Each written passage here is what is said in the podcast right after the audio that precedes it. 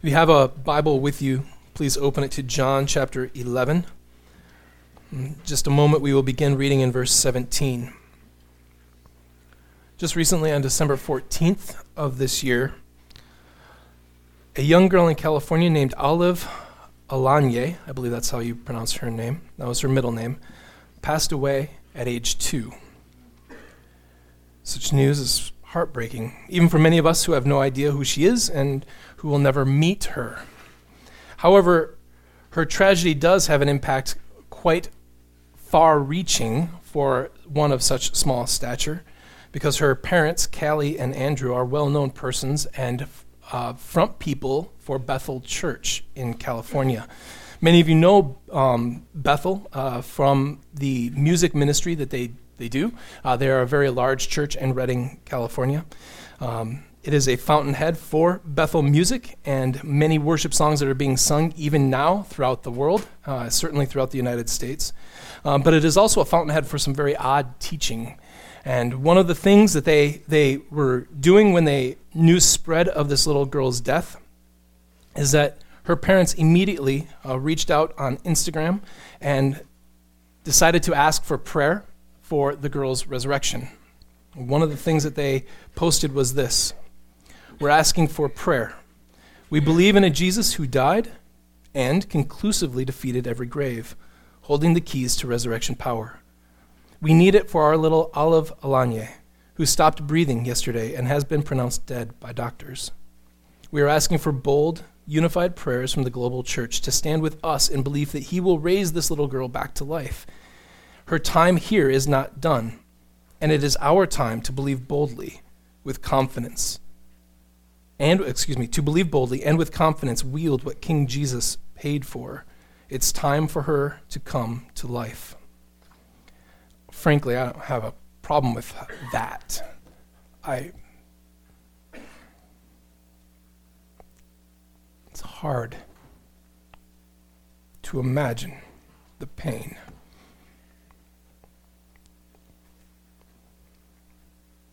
That they're no doubt still going through. I understand that. I understand the desire to have their little girl back. Two years old. It's very young. What I don't understand is what can best be called theological malpractice that's going on in that church that would lead them to seek the hope of their daughter being raised from the dead in the fashion in which they're asking for.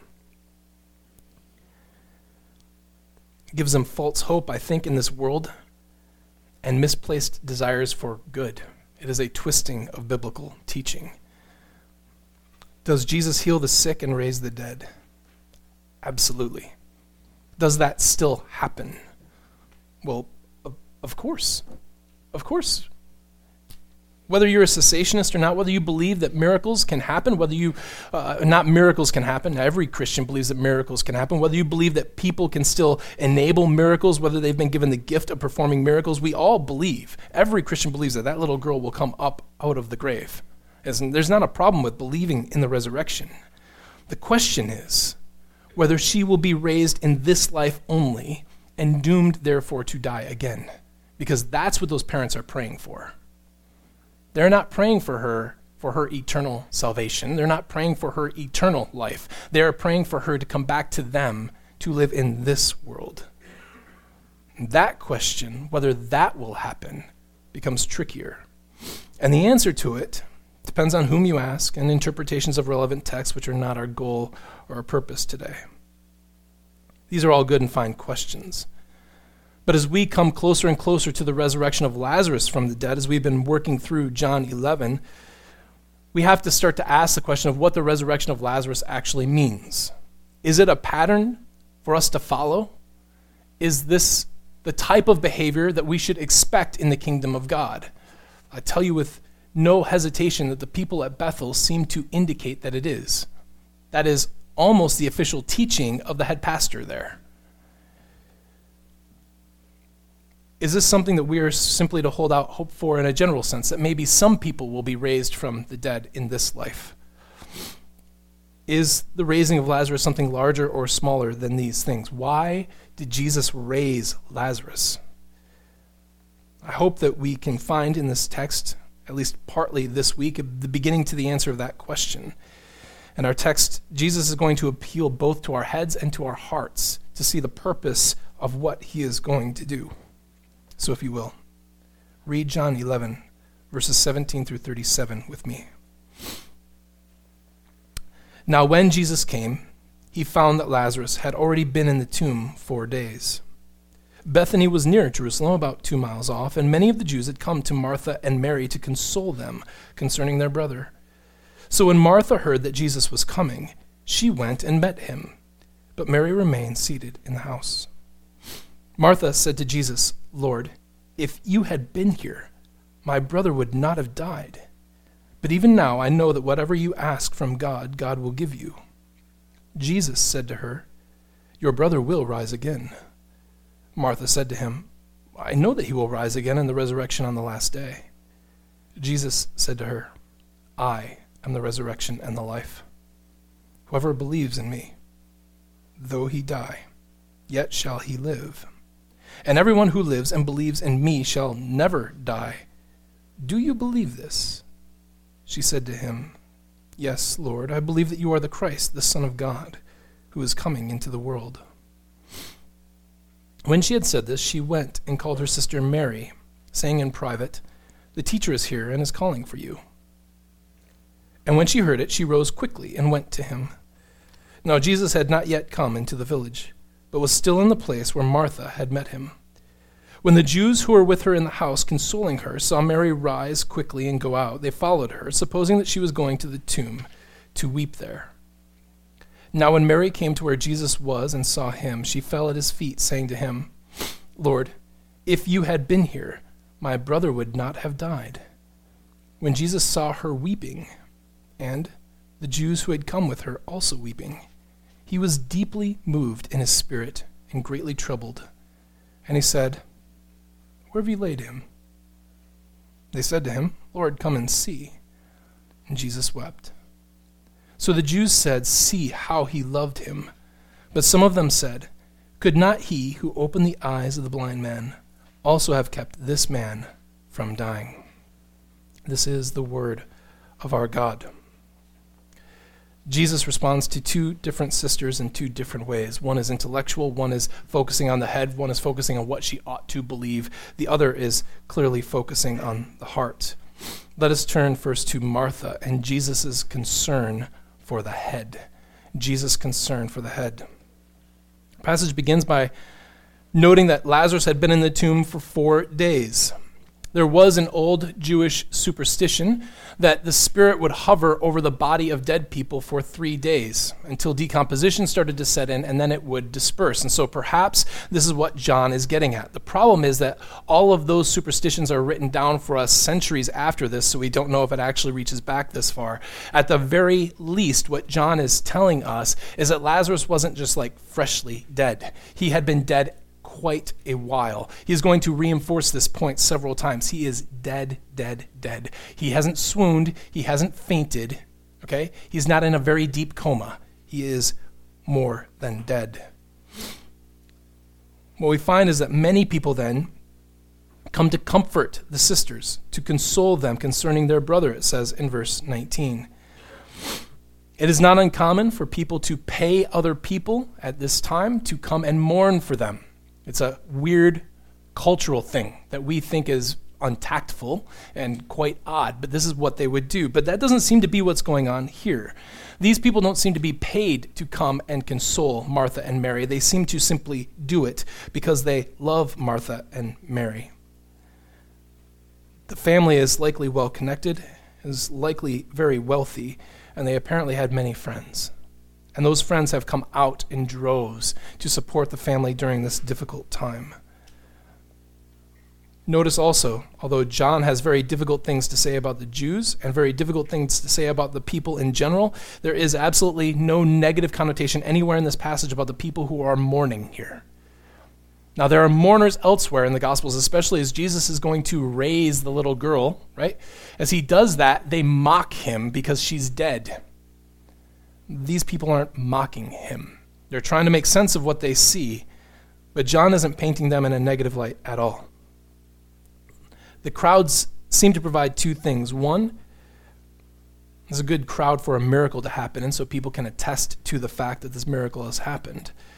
And secondly, it's a really good demonstration of the impact of Lazarus' death. It's not just about the two sisters. It goes out to not just those who loved Lazarus, but also those who love the sisters, and those who are mourning for the sisters, and those who feel the pain of the sisters as well. So Jesus comes, and Martha runs out to him, the first one to meet him. She says very boldly, and very plainly, and very baldly, If you had been here, he wouldn't have died. You'll notice that Jesus hears this twice, never once raises a protestation against it, never once offers an excuse never once tries to explain himself. Doesn't say that you're wrong. Martha goes on then to say something that is odd. She says, Yet, even now I know that whatever you ask from God, God will give you. When she says that, many of us are thinking that she's kind of balancing out the fact that if Jesus is there, he could have kept him from dying, but even now that you're here, he can be raised from the dead. It's unlikely that she thinks that way. I don't think that she thinks that Lazarus is coming out of that tomb at all until the last day. What Jesus turns around and says to her is about the resurrection, and she clearly indicates that for her, resurrections happen on the last day. Not only that, in the passage that we'll be talking about next week, in verse 39, when Jesus says, Roll back the stone, she protests. That's not somebody who expects their brother to walk out. Rather, what she is doing is saying something along the lines of Listen, I, I know that if you were here, he would have been healed. And I don't understand why you weren't here. I know we sent a note to you. I know that you didn't get here in time, but I do know this that all of the things that I've seen, all of the things that I've heard, I know that whatever you ask God, God will give you. She says, anyone in this world has a direct line to God, if anyone in this world can have their prayers answered, I know that it is you. In other words, she's saying, I know that this horrible thing has happened, but I still trust you. I still know who you are. Jesus, if he does exist as the Son of God, if he is indeed the Messiah, his will is good.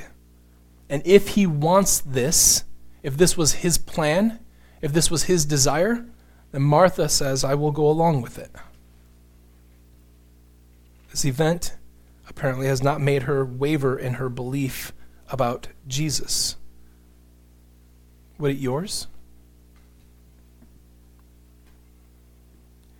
Jesus' response is fairly straightforward. He said, your brother will rise again. Martha says, I know that he will rise in the resurrection on the last day. When Jesus says, Your brother will rise again, immediately our minds, because we know what's going to happen, go ahead to verses 43 and 44, and we expect Jesus to come and call him out of the tomb, for Lazarus to rise up, the little bandages falling off behind him, and, and coming up out of the tomb. But Martha's mind goes elsewhere. Martha's mind goes to something like Daniel 12 2. One of the first places in Scripture where it is prophesied that there will be a general resurrection of the dead. Daniel 12:2 says this, "And many of those who sleep in the dust of the earth shall awake, some to everlasting life, some to shame and everlasting contempt." And so he says, Your brother will rise again. She says, Yeah, yeah, I know. I've read scripture. I know that on the last day he will rise again. This is where her hope is. One would have to think that this is one of the reasons why Martha's not crushed by this. It's clear that Martha loved him, and we ought not think that Mary loved Lazarus more than Martha simply because Martha's dealing with it in a different way.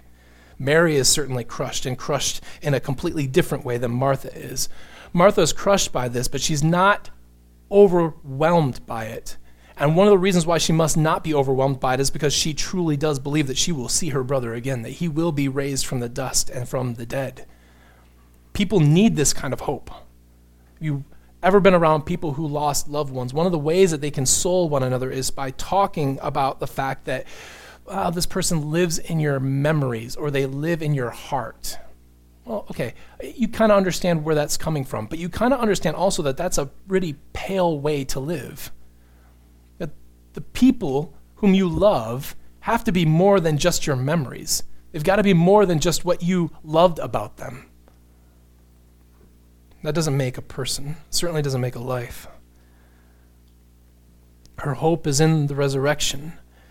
So when Jesus responds to her again, he's not trying to overturn her response. He's not trying to make her think, no, no, no, I'm actually talking about just a few minutes. Just hold on. We'll get to the resurrection at the end. But I, am just, just wait like 15 minutes. Just hold on, right? He's not, he doesn't say that. Instead, what he does is not overturn, but refocus what she thinks about this resurrection. He says, no, no, no, no. You don't understand. I am the resurrection and the life. What he means is that if there is a resurrection, that resurrection in the last day, that happens because of me. That I am the reason why the tombs will be opened and the dead will get back up out of it. Your brother will be raised at the last day because I have the power of resurrection. I am the source of resurrection. Jesus and Jesus alone can make people come alive again. He alone is more powerful than the grave. He alone holds the keys of Satan and Hades, and he can lock up Satan whenever he wants to, and he can let everyone out of Hades that he so chooses because he is God on high. But that is only half of the story. Being the resurrection isn't quite enough. As even Daniel says, the dead will also be raised to shame and everlasting, everlasting torment. But instead, Jesus is not just the resurrection, he is also the life. He says he's true and never ending life. Such life so that even if someone dies, he will truly live, which is a very perplexing statement to say, even if he dies, he will live. Many have died since then. Many people who apparently believed have died since then. One of the first things that you have to understand when you read Scripture is the people who wrote Scripture might have been vastly undereducated, but none of them were stupid. So when he says, even though they die, they shall live again, what John means by that cannot mean that, well, they don't really die, they kind of die. It's like a zombie situation. He clearly doesn't mean that. What he means is that although they physically die, they will come back to life again and they will live forever. And even in that intermediate state, they live before God. This is the same man, by the way, who wrote Revelation 24. He says, I saw the souls of those who had been beheaded for the testimony of Jesus and for the word of God, and those who had not worshipped the beast or its image and had not received its mark on their foreheads or their hands. They came to life and reigned with Christ a thousand years.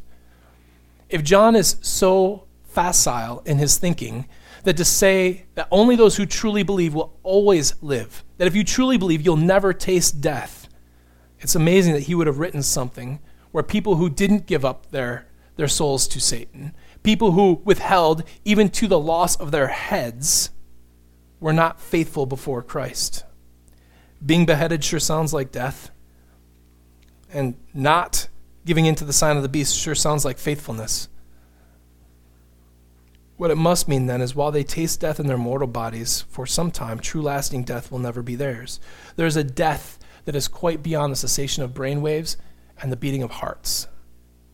Jesus talks about this himself. Matthew 10 28. Don't fear those who kill the body, but cannot kill the soul. Rather, fear him who can destroy both soul and body in hell. So, Jesus both controls and is the power behind the fact that he will keep alive even those whose bodies have perished and whose bodies waste away in the ground. But one might ask, why is Jesus needed for this? There's no mention of Jesus in Daniel. Can't we just have a resurrection without Jesus? Martha, certainly in what she says, can be true, and in general. But the grave needs to be defeated.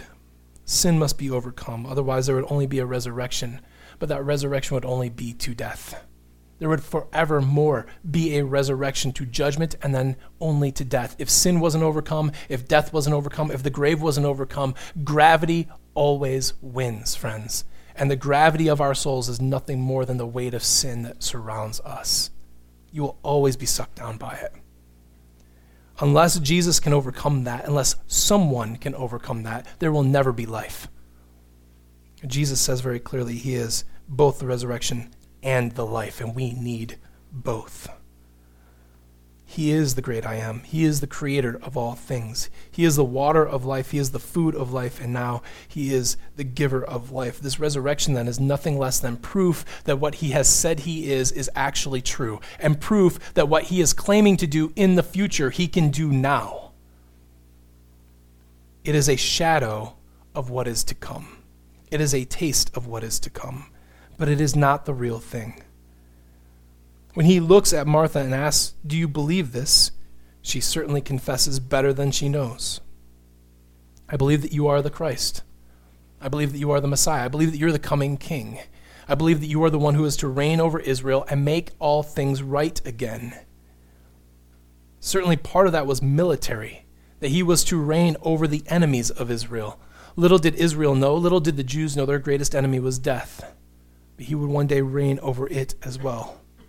And that he is the Son of God. Certainly, in saying that he is the Son of God, she does not possibly mean what we mean, and even what John wants us to mean when we say something like, You are the Son of God. When we say you are the Son of God, we mean you share the same essence with God the Father. You are generated from God the Father eternally, is the way that we tend to put that.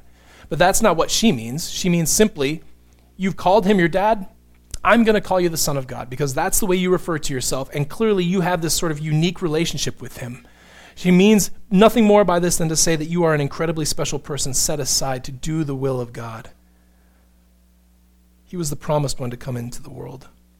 In all of this, Jesus is dealing with her and trying to get her to think through the implications of her belief in the resurrection and who he is. So, this is what we need to know in our head. We need to know who Jesus is that he is indeed the great I am. He is indeed powerful over the grave and over sin and over death, and he can call the dead up from the grave, and he will one day give them permanent lives. Not permanent lives as floating spirits, but permanent lives in bodies where we can glorify God forever. His importance then is that he is the only one who can do that. There is hope in nothing else. You have no other pathway, no other vehicle to get you to the resurrection, to get you to eternal life, but to Jesus. But that's not all that we need to know. Jesus doesn't just appeal to the head, he also appeals to the heart. Second thing we're going to look at is Jesus' concern for the heart. Martha leaves, Mary is called. The mourners went with her. Again, they're not being negatively pinned here, simply are going specifically to comfort her as she weeps at the tomb. Her act of throwing herself at the feet of Jesus shows desperation and pleading, but also great affection for Jesus. It's not worship, but it's not not worship. She is broken and hurting, and she wants Jesus to know. So she says exactly what her sister says exactly what her sister says. In the Greek, there's a little change of word order. Doesn't matter. It's almost like they planned it out. It's almost like they memorized what they were going to say. Both sisters loved loved their brother. Both sisters watched him die. Both sisters sent a letter to Jesus. Both sisters uttered the same thing when he showed up. But both sisters have wholly different ways of dealing with it. Martha comes, and Jesus is speaking to her. Mary comes, throws herself at his feet, and doesn't want conversation. Jesus doesn't respond to her. He doesn't say exactly what he says to Martha. He doesn't come to her and even talk to her. He doesn't try to reason with her because that's not who Mary is. Jesus responds to them each differently because they're different people. He doesn't respond with his mouth, he doesn't respond with his head, he doesn't respond with logic, but he responds with his heart. He's clearly broken. Martha, looking for answers. Mary is looking for action or, or reaction. Just as an aside, it'd be great if all of us could know one another this well. Because there are people who tell you things that don't want you to speak to them, they just want you to be there for them. Then there are other people who look at you like an idiot when you just sit there and you don't say anything to them after they say something important to you. Okay? You need to know one another well enough to, to know how Jesus is going to respond to people like that. If we can respond like that to people. But the other good part of this is Jesus knows exactly how to respond to you that way. Scripture says that Jesus was deeply moved. It is quite a strange translation, that, based more on tradition than on anything else. The ESV, the NIV, most of the major translations say something along the lines of he, was deeply moved. The 2009 version of the Holman Christian Standard Bible translated it better. There it translated this passage as he was angry in his spirit and deeply moved. He was angry in his spirit and deeply moved. They put a footnote in that particular version. The Greek word is very strong and probably indicates Jesus' anger against sin's tyranny and death. However, for some strange reason, in the updated version of the Holman, they went back to deeply moved and troubled, with simply a footnote that says that this might mean angry. I think it more than might mean angry, I think it probably means angry. Jesus is frustrated. He is hurting and he is angry about what's going on. This word is sometimes mean to sternly warn or admonish somebody. Matthew 9:30. As their eyes are open, Jesus sternly warns them. He does exactly what he does here. The same verb is translated sternly warns them, sees that no one knows about this. The same thing happens in Mark 1:43. In Mark 14, it's used for anger or reproach. As Jesus is anointed that expensive nard that was used, people are angry and upset. Two times in that passage, it says that they're angry and upset because great and expensive nard was used on him to anoint him instead of being sold and given to the poor. And they reproached the woman who did it.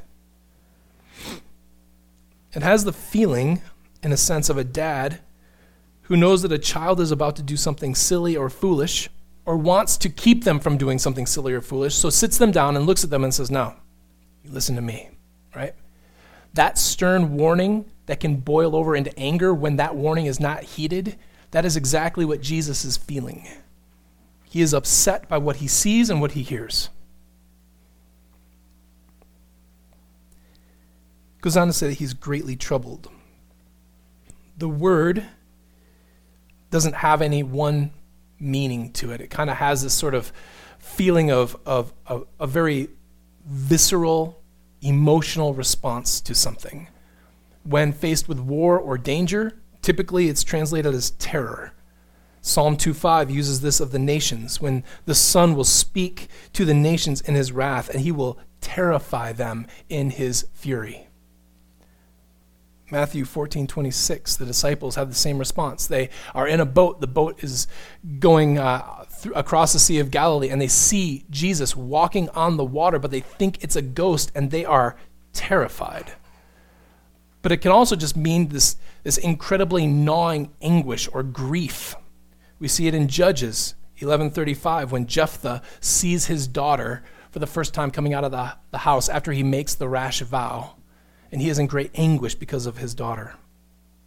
In Lamentations 120, Look, O Lord, for I am in distress. My stomach churns. My heart is wrung within me. My stomach churns is the same idea of what Jesus is going through here. In Daniel 2 1, Nebuchadnezzar's dreams leave him unsettled. 2 Samuel 18:33, an incredibly interesting passage where David weeps for the loss of his son. And King David was deeply moved and went up to the chamber over the gate and wept. And as he wept, he said, O my son Absalom, who was not a good man, my son, my son Absalom, would I have died instead of you? Just tormented, grieved over the loss of his son.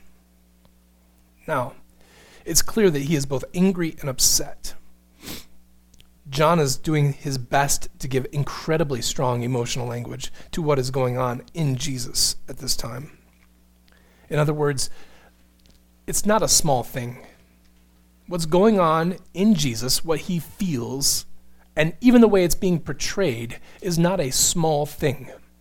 This isn't a light momentary affliction. This isn't a glancing blow that he got angry about and then came to his senses and was like, oh, yeah, right, I'm here to raise him from the dead. Never mind, I'm good. This is something that clearly angers him. It's not a light anger blown away by time, it's a deep seated fire in him. both that moves him in anger and moves him in compassion. Notice directly after this comes that shortest verse in the Bible, famously Jesus wept. Three words in the Greek, two words in the English. Jesus weeps. Weeps over the effects of sin, weeps over the mourning that is happening before him. While it is short, it is immensely important. Your God is not some sort of cold, reactionary, logical being. He is not a distant deity who overwatches the things that happen in this world and says, oh, that's a shame. Let's move on to the next thing. Jesus cares deeply about his people. He cares deeply about the people that surround them. He cares deeply and loves them and weeps over their death. He is clearly moved by what he sees. He's moved by friends mourning the loss of their brother. He's mourned by those who love them mourning their loss. His weeping ought to be important to us. He's not detached from the pain, he isn't above it. He doesn't just look at them and say, You don't understand the glory of God. You don't understand the importance of what I'm about to do. Why don't you settle down? No, instead, he weeps with them, he sympathizes with you. The question then becomes why would he be angry? And why would he be deeply moved? After all, he does know logically that what has happened is about to be undone and undone very well and really soon. In a matter of mere minutes, he's going to tell Martha to roll away the stone and he's going to call Lazarus out. What is his anger focused on and what are his tears spilling for? I believe that the Holman has it right in that little footnote that it is simply the effect of sin being seen in the lives of his people. And not even Lazarus' sin. When we talk about God being grieved over sin, what we typically mean is that God is grieved because our sin is an affront to God. It is something that we do against Him, it is a direct opposition to God. But Jesus here is clearly grieved, not simply because Lazarus has sinned against him, but because of the effect of sin seen in the world. He is grieved by the death of one that he loved. He is grieved by the effect that that has on the women who are standing by the tomb mourning, by the friends that they have of theirs mourning for them as well. It is the power and the effects of sin in the lives of people. Where is their defense? Who's going to help Lazarus? Who's going to stop that tide? Who's going to help Martha and Mary? What, what kind of defense do we have against this? We can prolong age, average age before death is, is skyrocketed in the industrial age. You know, the tricky thing about that is people still die. We can't prolong it forever.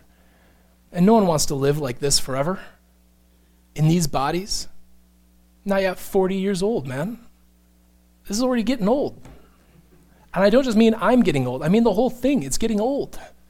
As you go further and further on, we lengthen our lives. Sure, we can lengthen our lives, but it can't go on like this forever. We have no defense against it. Sisters don't. The mourners there don't. Sin has absolutely nothing to stop it. Death has absolutely nothing to slow it down. So, Jesus is angry because the great enemy of his people has won again. And it wins again. And it wins again. And so, Jesus has come to end that.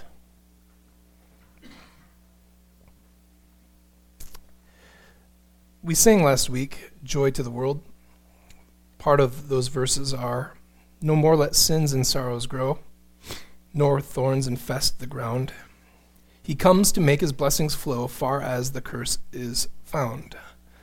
Indeed, like a rock thrown into a pond and the ripples radiating out from that, the effects of sin are seen all throughout our world, not just in the fact that you will die because you are sinful before God unless Jesus intervenes in your life, but the fact that you are both a sinner and you are one who is sinned against.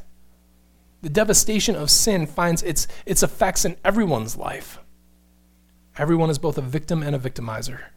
They both perpetuate sin against others and have it perpetuated against them. And so he has come to end the curse that now rages. The emotional response of Jesus shows that he does indeed care about this fallen world. He is sympathetic. He is able to cry out to the people of Israel, Why would you die?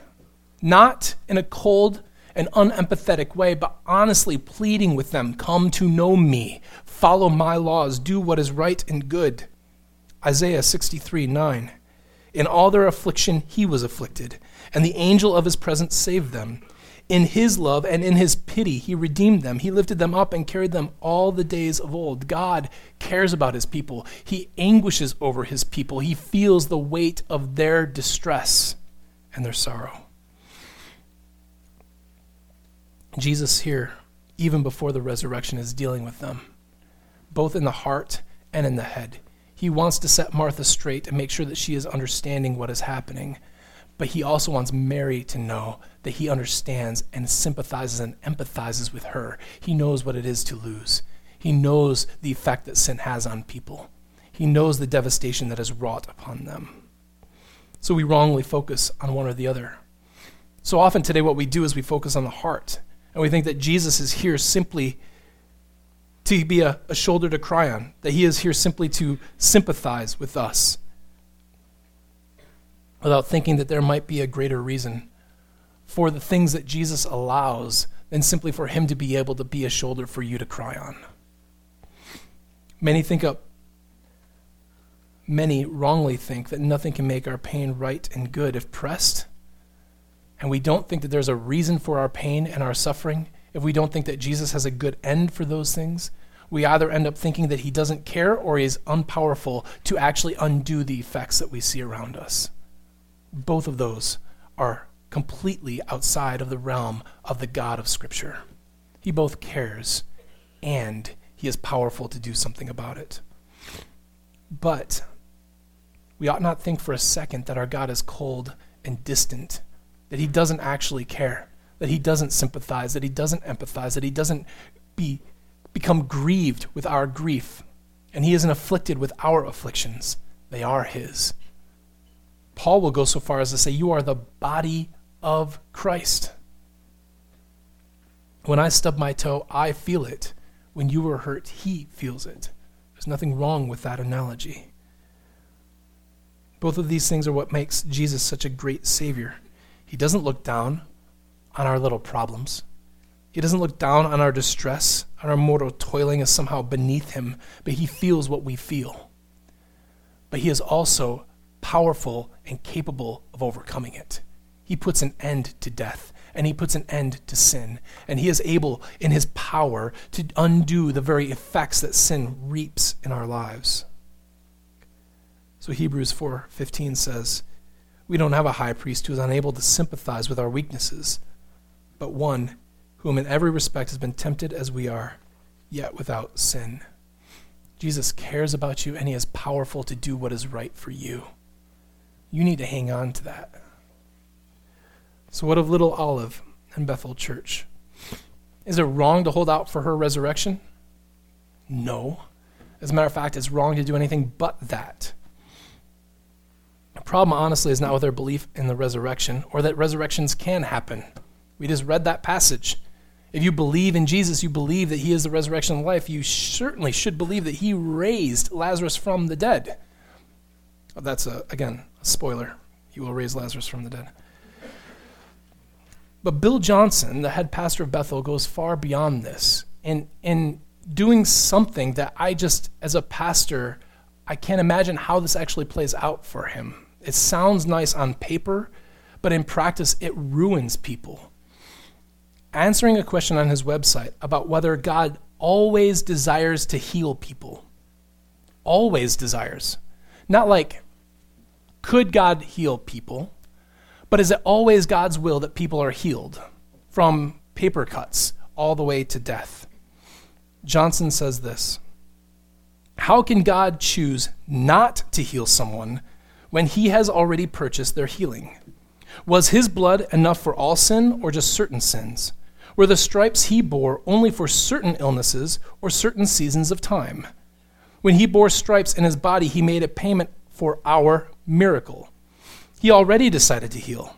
You can't decide not to buy something after you've already bought it. There are no deficiencies on his end. Neither the covenant is deficient, nor his compassion or promises. All lack is on our end of the equation. He's not talking about what's going to happen at the end of time. He talks about all of the sniffles I'm hearing from you all. He's talking about every little cough you've got. All of the deficiency, he says, is on your end. He then has the audacity to turn around and say, but it's not okay to blame people for their lack of faith.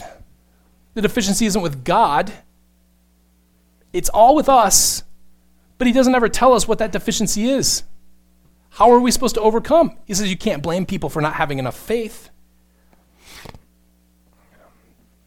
God has purchased the miracle. He wants to use the miracle. We're the problem. Somewhere there's a disconnect. Can you imagine being the parent of a child who has died in a church like that? God wants her to be raised. All of the deficiency is on you. Friend, you will suffer. Your friends are going to suffer. Your friends are going to die. You are going to die. Some of you horrifically, some of you peacefully. But you will die. We need to both use our head and our hearts here. Jesus wants good to come because he loves these people. He loves you. And he has the power to resurrect them from the graves. But he does that according to his will. We are not in the business of peddling small miracles.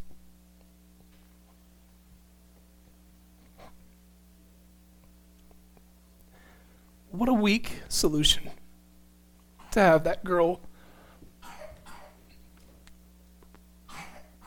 to have that girl raised from the grave so that her parents can dote over her instead of being with Jesus.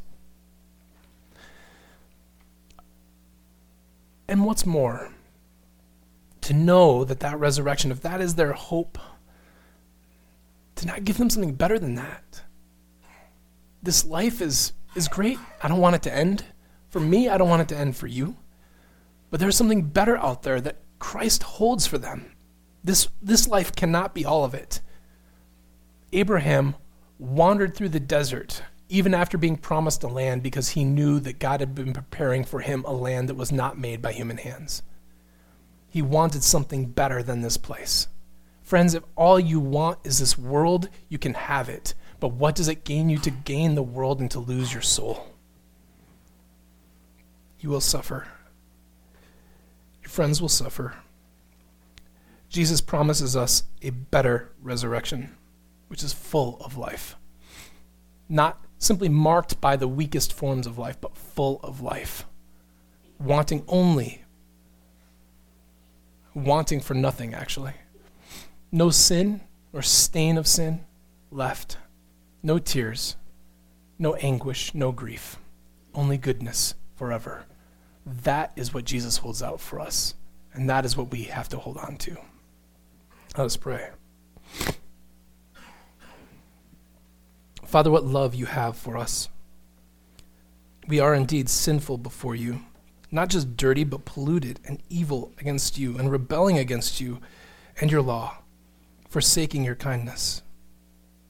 Yet, even while we were sinners, Jesus Christ, your Son, you sent him to make an atonement for our sins, to forgive us, and to grant us new life.